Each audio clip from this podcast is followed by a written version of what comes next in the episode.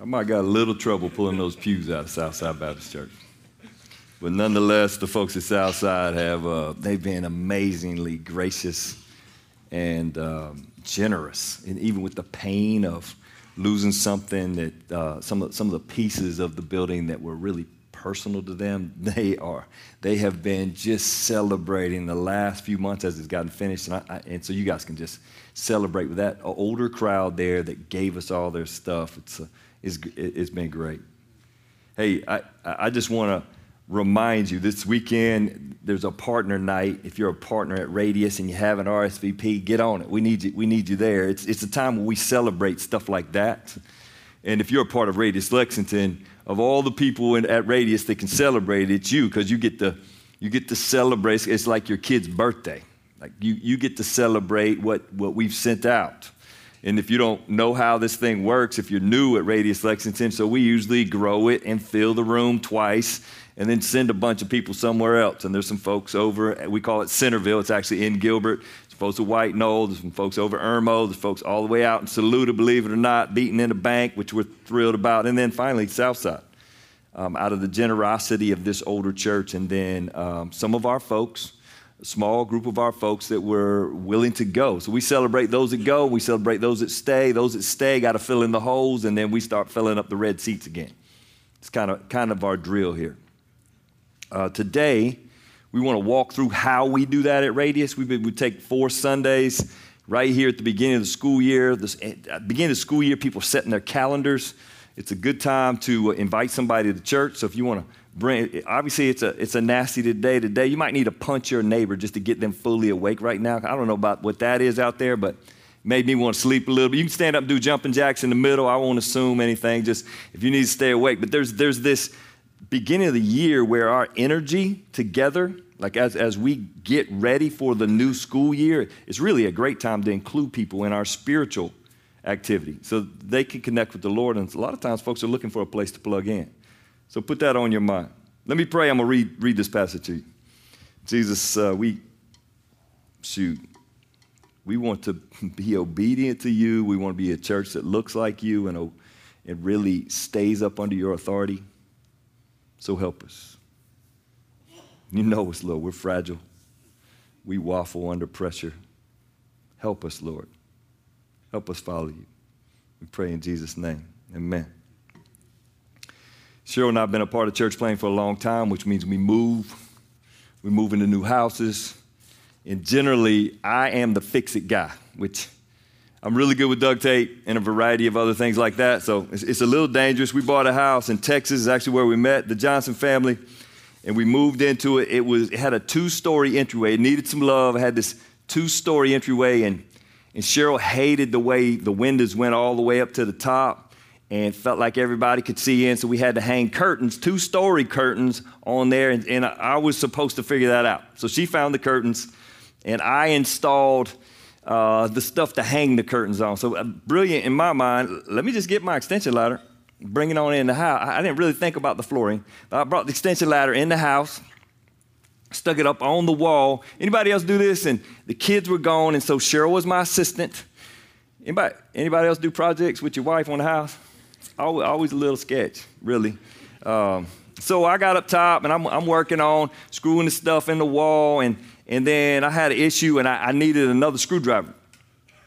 My mother-in-law, for whatever reason, made the story more complicated, was in the kitchen and uh, visiting us, and I need a screwdriver, and I'm at the top of the ladder at about sixteen, eighteen feet, and Cheryl's on the ground. What's the normal thing to say? Throw me the screwdriver. So Cheryl, because her mother's there, if her mother wasn't there, she wouldn't have done this. She just told me, no, come get it. But since her mother was there, she's, she didn't want to look bad in front of her mama. So it's complicated. She grabs one of those screwdrivers. You know the ones that have like six parts? Like they stick together and they got multiple. So she grabs that screwdriver. I'm like, just throw it to me, baby. See, you ever, you ever done something like this? Like she, she, she w- doesn't want to do this, but there's all this peer pressure in the room, and so she throws it, but she doesn't really throw it. I'm like, throw it, baby, throw it. Instead, she throws it about nine feet in the air. And I'm, I, as good as I can impress, I got, I'm holding and reaching as far. I got hands, by the way. I would have caught it, but it, it never got close to me. And in slow motion, That screwdriver is heading down toward her couch. And I see I'm, I'm sweating because if it hits the couch, I'm dead, man. And, and, and so she decides to catch it. It's coming down, and she reaches out, and the screwdriver's coming. Her hands are out, and the screwdriver hits a rung on the ladder, comes off and hits her, and then busts all over the room, all six parts, right? It's all over the room. And it's like one of those moments where you really don't know what to do. I stood really still in case she shake me off the ladder, and, and she immediately just marched out of the room, went up to her bedroom. It's like one of the moments. Maybe I ought to give her a minute. You know what I'm saying? So so I, I went and put the screwdriver back together and went back and finished the job. Her mother looks really fearful over in the kitchen. And then I finally made my way up to the bedroom. When I got to the bedroom, she's been crying, and she walks over to me, and she it was a Phillips head screwdriver, and she's got the mark of the Phillips head. Like it's right on that bone under her eye. Like it's like a like a plus sign right on her eye. And when I saw it, I could not help it. I started laughing. She's crying, and I'm laughing, and then she wasn't crying anymore. I wish she'd have kept crying. And, and she went at me. Boy, I, I, was, I was, and I deserved all of it, but I couldn't stop laughing. Even when she got mad, I, I just could not stop. I don't know why. I don't know, because I'm a sinner. I, it just struck me funny that it put a plus. She's telling me I couldn't put my eye out. I'm like, but it didn't. It put a plus sign like right there. And, and uh, it was it was a terrible hour, to be quite honest with you, as we stayed in the bedroom and, and we worked it out. We've spent, we moved a ton of times, and so we've spent a ton of time on houses and trying to fix them and, you know, painting and so forth and so on. And we, we invest a lot of energy into those houses, but this wasn't a house. This was my home. She was looking at me. She had a little plus sign under her eye, but she was looking at me, and, and all of a sudden, all the work on the house didn't matter. And I, it, it was this strange moment, and I was, I was wrong in it. It's two thousand nine. It was a year where just, just along with other things, the Lord was taking moments like that and pointing at my heart. Now, that moment was funny, but there's this stubbornness that was clear in my heart. We've been married a long time, and that stubbornness hadn't been gone. And uh, I needed to go to work on it because, because this is my home. It ain't just a house. We can get another house. We got to do what we have to do to have a house, but this is my home. This relationship with Cheryl is the core of my home. I got to figure out how to relate with her. And, and the stubbornness was, uh, I don't know what kind of weeds you got in your yard, but in, in, in my heart and in my soul, it was all in it. And it needed to be rooted out. I always wish you could just say, I'm sorry, and it's all out. In my case, it needed roundup. It needed a variety of activities to root out this deep stubbornness. It's still there, but we've, we've done some work since two thousand nine. Because, because this home of mine, I don't have much other than Christ more important than that. We're going to spend some time on a little figure eight. You got, you got the card today. We're going to give it out all four weeks. And it's got this picture of your home in the middle. And we really believe all ministry here at Radius is how we operate, comes out of your home.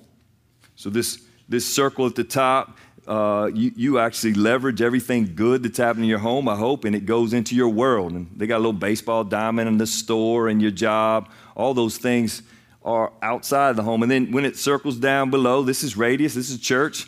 We, we, we worship together. We, we got groups together. You got all these green shirts around. That's what they're for. Uh, we, we get folks prepared to use their gifts. There's, you circle back around and you refresh and you interact with God and you come back to home. And, and, and at the very core of really our philosophy of ministry, we, we need the home to be healthy, and so it's got to be fought for. We talk about it a lot here at the Reeves house. We've been fighting for it for thirty-two years next month, Cheryl and I together. We've been parents for thirty years. The combined number of years we've parented six kids, and I got one family over here that's got me beat, uh, is one hundred forty-seven years. So that's, that's some parenting experience. And yet I still feel like we, ain't, we don't have it figured out, and we're just fighting for it. Fighting for our home to be healthy and certainly fighting for this home to be centered around Jesus. Look, let me make a really clear, simple statement. Russell got me to do fill in the blank for the first time in the history of all my preaching.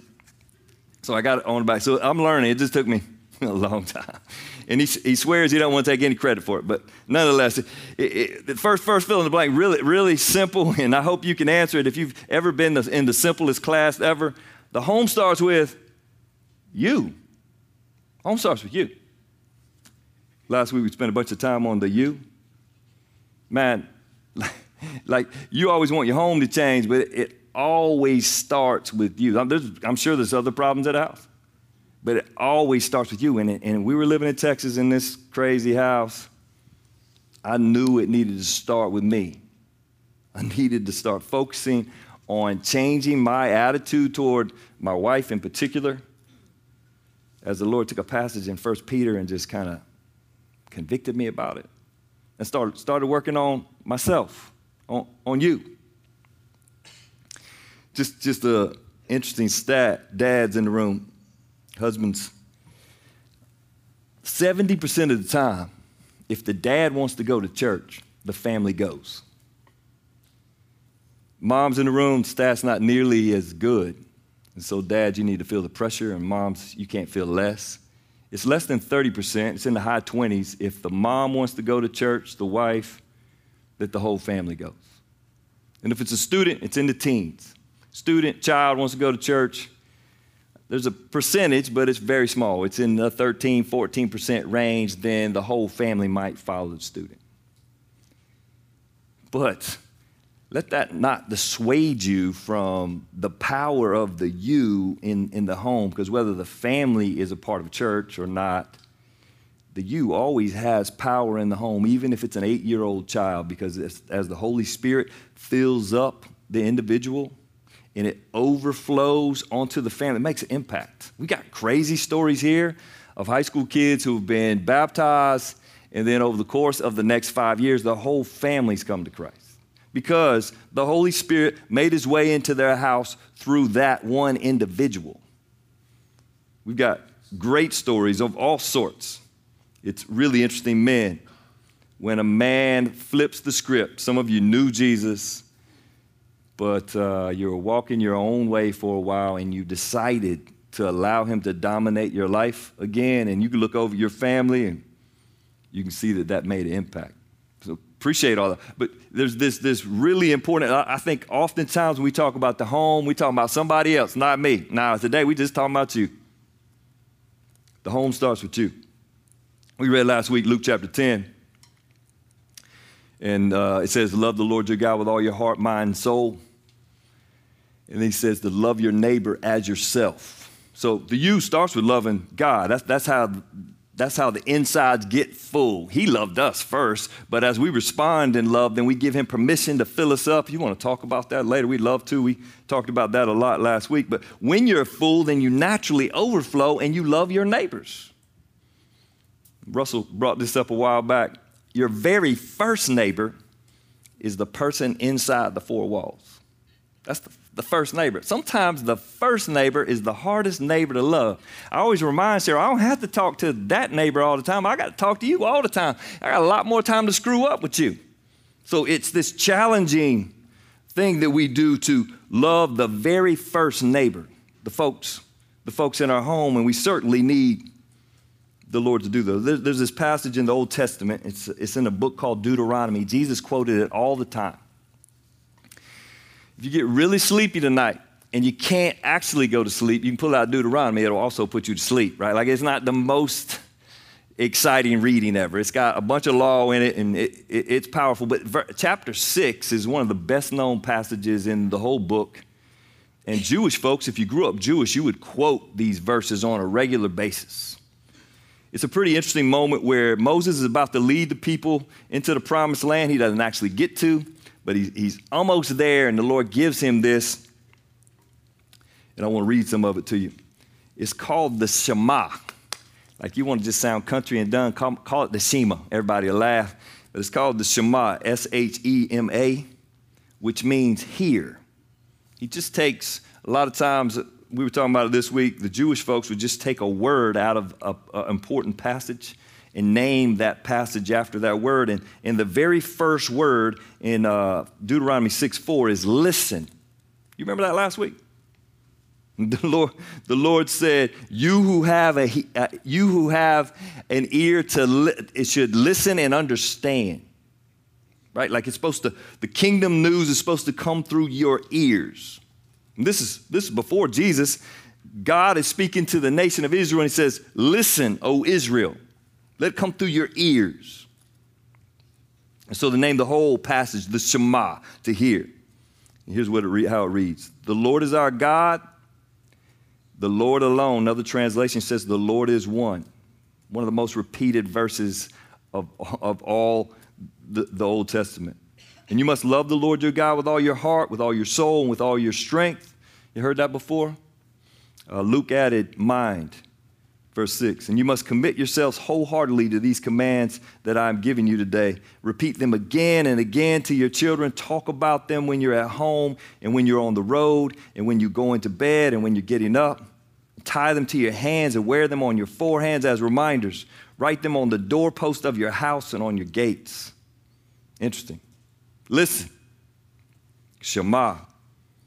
And then he has this crazy line in there. Again and again. Let me just uh, address folks maybe sitting here going, oh, I don't have a family right now. I'm living alone. Well, well when, when uh, this is written, it's not just written to perfect families, right? It's written to everybody in the community. There's this expectation if you were single, if you were single again, if you were a grandparent, no matter what part of the community you were, you were responsible for the next generation. Like it was going to be on you. What the next generation turned out like as Jewish folks, that was on you. So you actually participate with my kids and I participate with your kids. If you have kids, you're single, you have this role to play in handing stuff off to the next generation. It's actually an honor, but it's a weight that we carry. One day there's two little boys. They were, they were messing around in that hall over there and their parents were over here. And guess who walked up?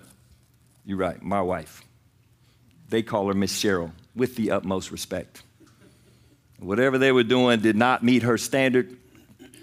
And uh, you ain't heard Cheryl before. Cheryl got this thing. When, when she says something, she got this crazy eye. Where you at, baby? Where, it, it, it's not really crazy, but the kids see it as crazy. And they're like, whatever she said, I'm doing. And these two little boys, they came right in line. It was beautiful. And their dad turned the corner, and he's like, I love that.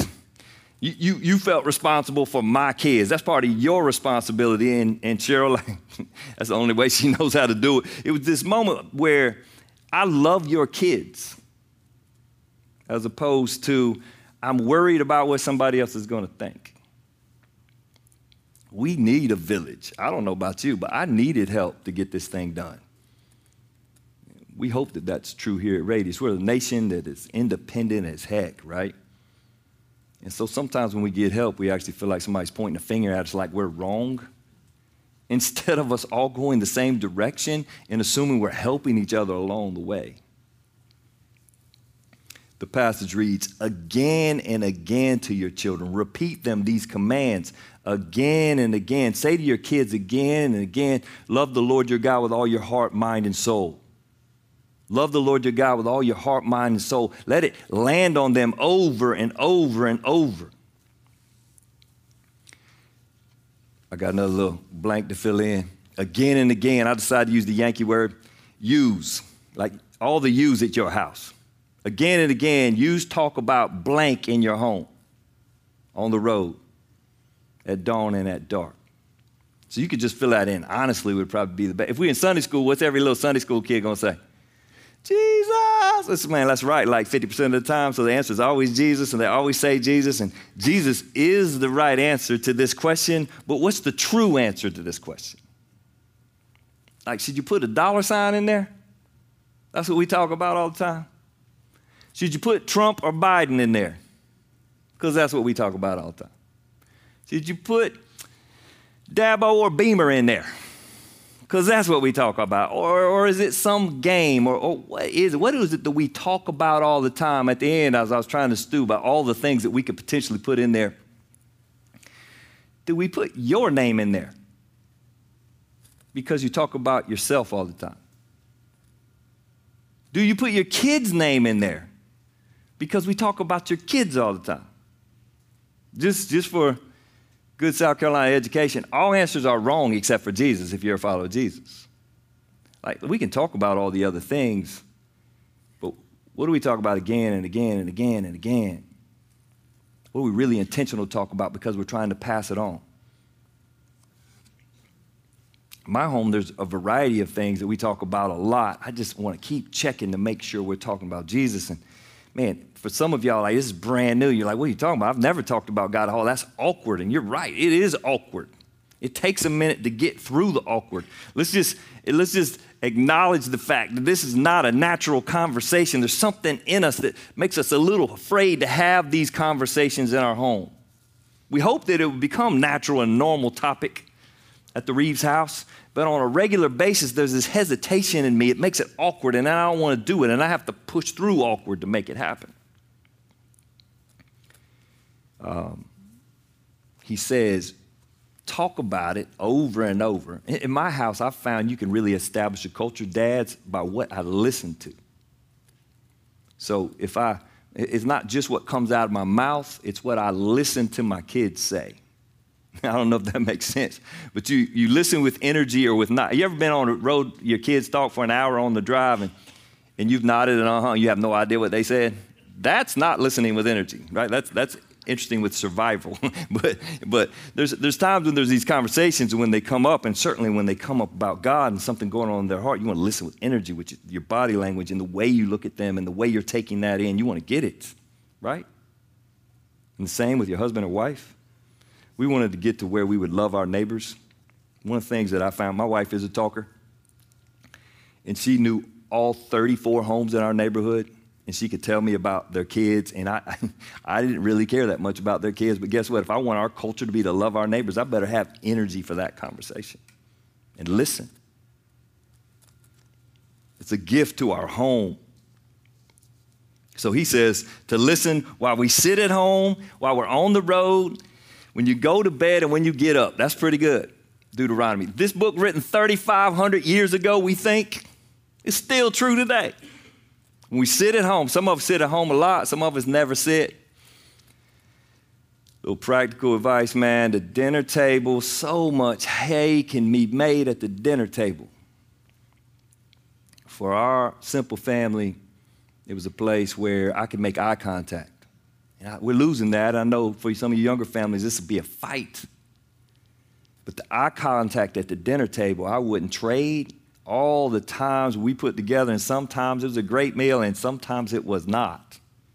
But just to take whatever amount of minutes and get around that dinner table every night and make eye contact with all six of mine, priceless. Here's what happens. You establish some authority. And you're like, man, what? Authority, man, man. Without understanding authority, it's really hard to understand God.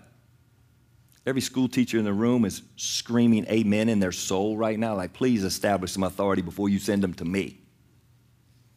Teaching them to look in your eyes, it gives them this peace and helps them understand who's in control. It's amazing for my kids. Once, every once in a while, they, they get off track, and Cheryl and I would recognize it, and we feel like we ruined our family, particularly when we were like you guys that are young parents, feel like we just ruined them all. This thing is going in the ditch fast. And we would have to reestablish authority. Uh, so, so we spanked kids. It worked for us. You, you do what you do, but you got to establish authority. And one of my sons, when I'd spank him, it was like it healed him, right? Like I remember spanking him on my lap one time. We always hug afterward, but he levitated up off my lap. I still don't know. It was miraculous. I, I must have made good contact. He came up, he gets three swats, and he levitated up off my lap, and I almost caught him in the air. And we hugged for a while, and then he was like a new man. He just needed to know where the lines were. Somebody show me who's in the authority here, because right now, I am in the middle of this home. And I don't want to be. I want somebody who knows something to lead me. Cheryl would take the kids, and by the way, if you're here and you need a demo day on your house, your home right now, sit Sit, we got a bunch of them. Sit them on the couch, and she'd go, I've been slack lately. She'd kind of own it. And uh, today it all changes. They didn't believe her, of course. And she goes, like, when I say it the first time, it's going to happen. Of course, everybody's quiet because it's dangerous not to be quiet in that moment, right? But but then they go back to back to the same son that levitated off my... I, I think he sat on his bed like forty-eight hours straight until he remembered how to say, yes, ma'am. You're like, what? That's... We blessed that kid. We blessed him. By the way, if you see him, you're going to hear, yes, ma'am, even today. Like, he just needed to know who was in charge, and there was this freedom that came from that. Made our house run great. There's this freedom for him, and now when we talk about God, God makes sense. God loves me. He gives me all this affection because Cheryl's constantly hugging and kissing these rascals, right? He loves me. He gives me affection, but he also, he also asks me to obey at times, and it doesn't necessarily make sense. Some of the best questions at that dinner table. We had to fight baseball for it when we moved to Lexington because baseball wanted my dinner table. Because every one of them coaches thought every one of them kids were going to major leagues. Guess what? None of them did, right? ninety-nine percent of them never played in high school. But no, they were all going to M L B, right? I still remember Dad coming out, all, all our boys. I'm like, no, they're not. That's my kid. Have you seen me run? Anyway, anyway, it's, it's, it's, this, it's this thing. And the next thing you know, you sell your soul for something that's fool's gold. At the dinner table, you get these questions, and as a dad or as a mom or whoever's leading the, the conversation, this does not have to be complex. You do not have, your, have to have your degree from seminary, right? You got to ask them who their best friend is. Look around the table. We used to do this drill. Who's your best friend? And why? You get some of the funniest answers, right? Like, I, I would always, I got five sons. So my friend's Billy. He's the fourth fastest in the class. He's got everybody ranked at everything they've ever done. He's about the fifth as far as who can jump the furthest. And they're going through this list, but you're finding out what who they're hearing from. I like to ask questions like, uh, what's, what's everybody's favorite song at school? Because then you're, you're finding out who the artists are that are getting in your kids' ears. What's the favorite game people are playing? Because this is my passion, right? I'm trying to take what God's given to me and pass it on to the next generation. So I got, I can't, I got to know what's going on. I got to know what's going in their ears so I can counteract it one way or another. And sometimes that means to completely protect them, and sometimes that means that I'm feeding them something else. We do the Bible at the table. By the way, if you're young, if you're a young family, I got about twenty of these right right on the way out. When you pick up your kids, you can grab it. These didn't exist. The Bible did, but this one didn't exist when, when we had kids. And there was just this good exercise at the dinner table, often for ten minutes, sometimes longer, where we would do something with the Bible. Those of y'all that are really creative, you won't need this. Some of us need like a tool. My dad had one, and every night he would take a little time, and he'd open it up. And I'm going to tell you, we have grown men that read this children's Bible and weep. It makes sense to them for the first time. You want to grab one. There's twenty of them back there. You run out, you let me know. I'll get you one. This is, this is the best stuff on this planet.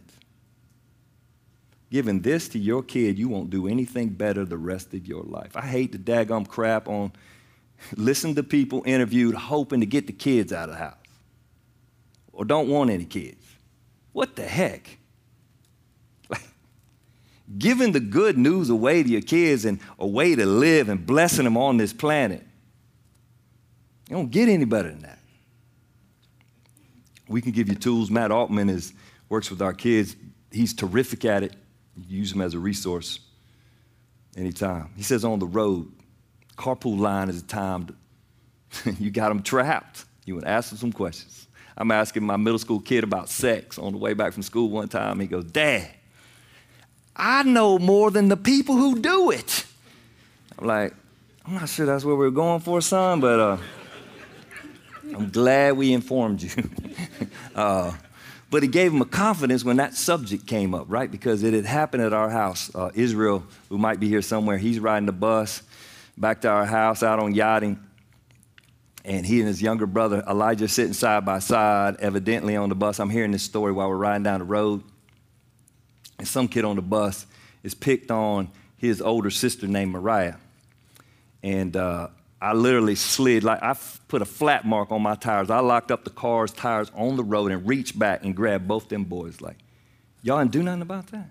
And I'm getting on them about how they're supposed to protect their sister. And like, Dad, she kicked him in the floor. She was kicking him on the floor. I couldn't get there fast enough, right? Like, like they're, they're working through this stuff, but what am I establishing?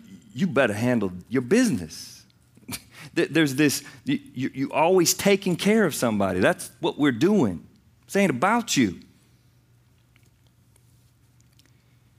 The list goes on. I don't really have time to get into it all, but uh, as you're riding down, man, you can do road trips when you when they get to teenage and you take them to a game, in my case, or whatever y'all go to, symphony or whatever. I ain't never been to one of them, but yeah, like you go wherever you're going.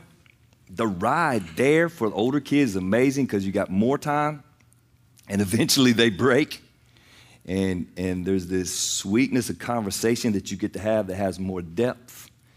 Don't miss that. It's a chance to lay some of the good news that's been passed to you, if you're a believer, in your kids. Some of the great wisdom that was passed on to you by others, it's, it's, it's a chance to lay it in them. And, and that's true uh, even if you don't have kids.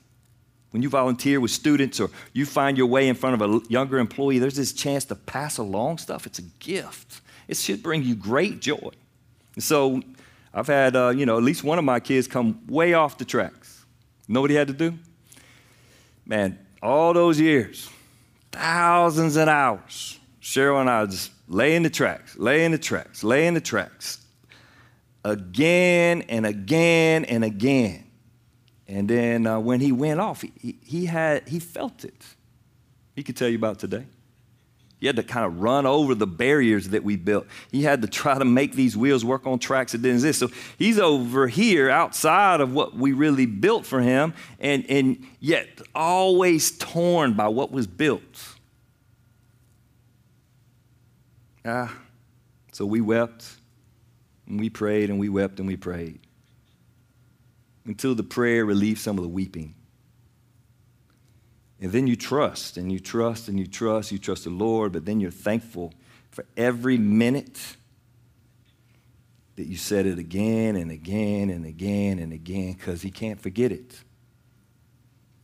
The Lord's been gracious. Going to bed, getting up. Man, bedtime's the best. You got little kids, bedtime's the best, because little kids don't want to go to bed. They're falling asleep, but they swear they don't want to go to bed. So you can tell any story you want, and they're going to listen just to stay up another thirty seconds. So seize it. It is a wonderful time to be affectionate with those rascals. They need to know that you love them, and seize the bedtime. Even as we get older, it's it's really cool. Even if you're single and you're home, it's really cool. Pull up your Bible app before you turn out that light and read one more section. Or, or read the verse of the day again.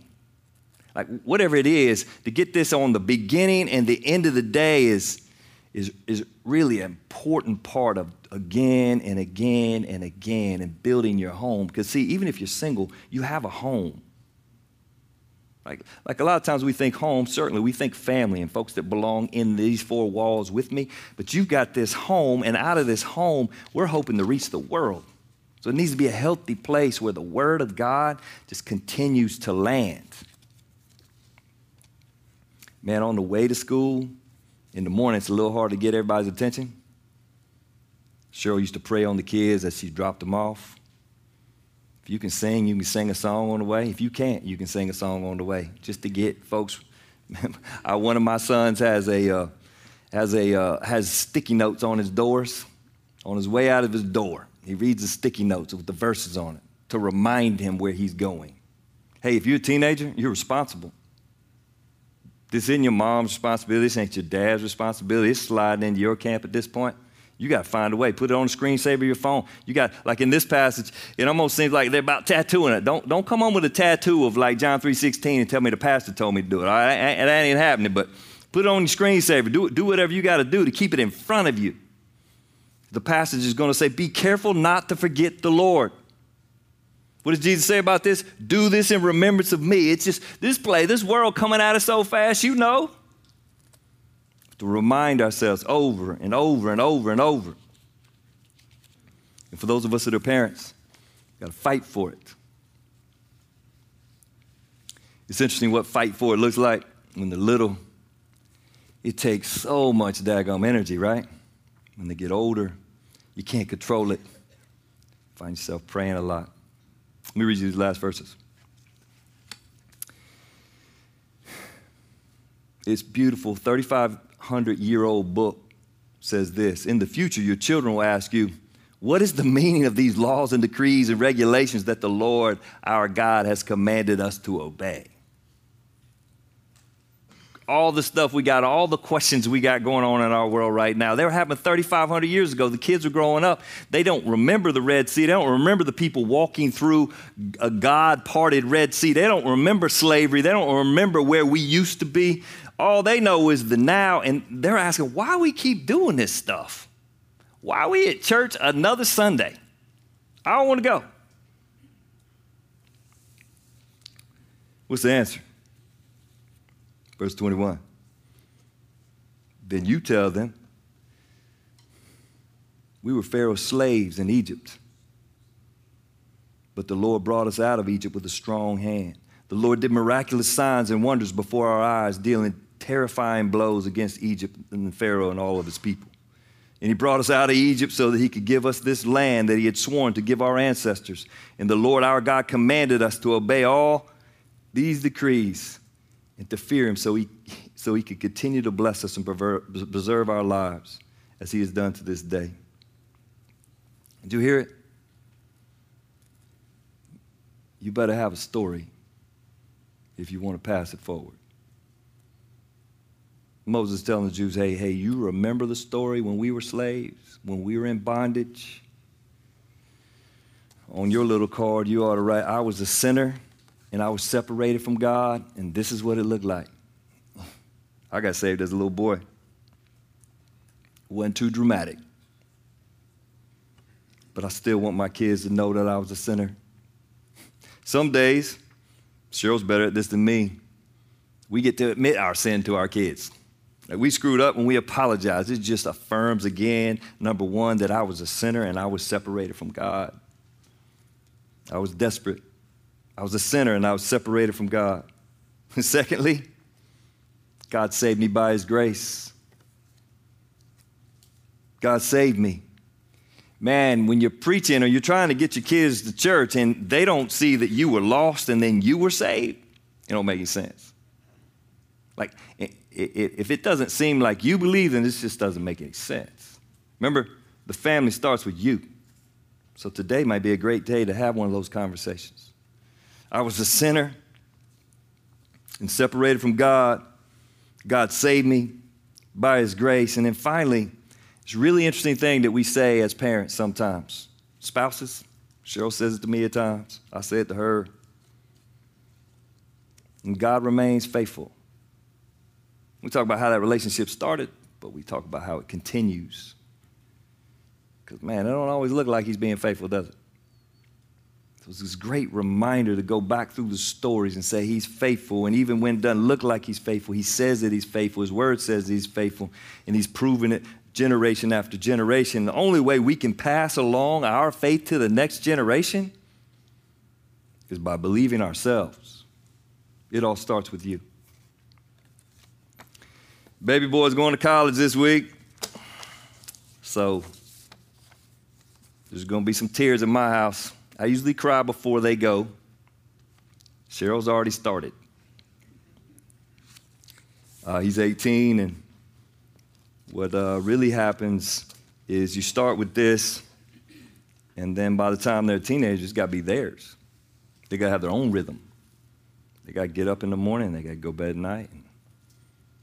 They got to sit down at the house, and they got to make decisions on what they're going to do while they're on the road, right?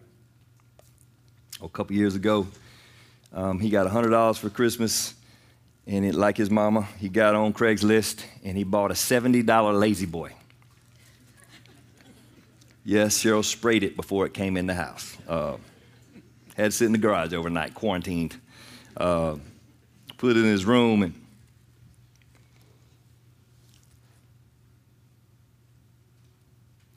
one of my great joys in life is to knock on his door at night. I'm not a big talker. Look in, see him sitting in his Lazy Boy, which is kind of hilarious and fits his personality, with his Bible and his notebook. Ending the day with a few minutes with God. A couple times I walked in.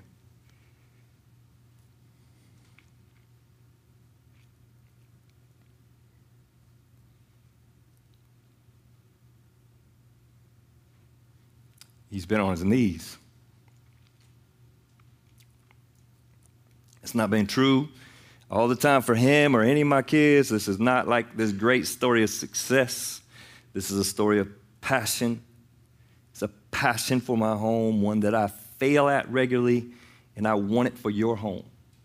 I've tasted the pain of folks coming off the tracks, and I've tasted the, the joy of seeing them on their knees praying.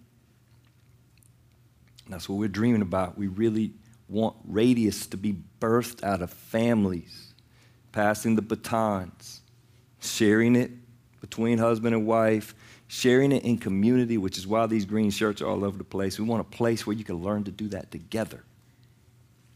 Celebrate the victories and weep over the losses. Got a bunch of losses and a bunch of wins. We want that for you.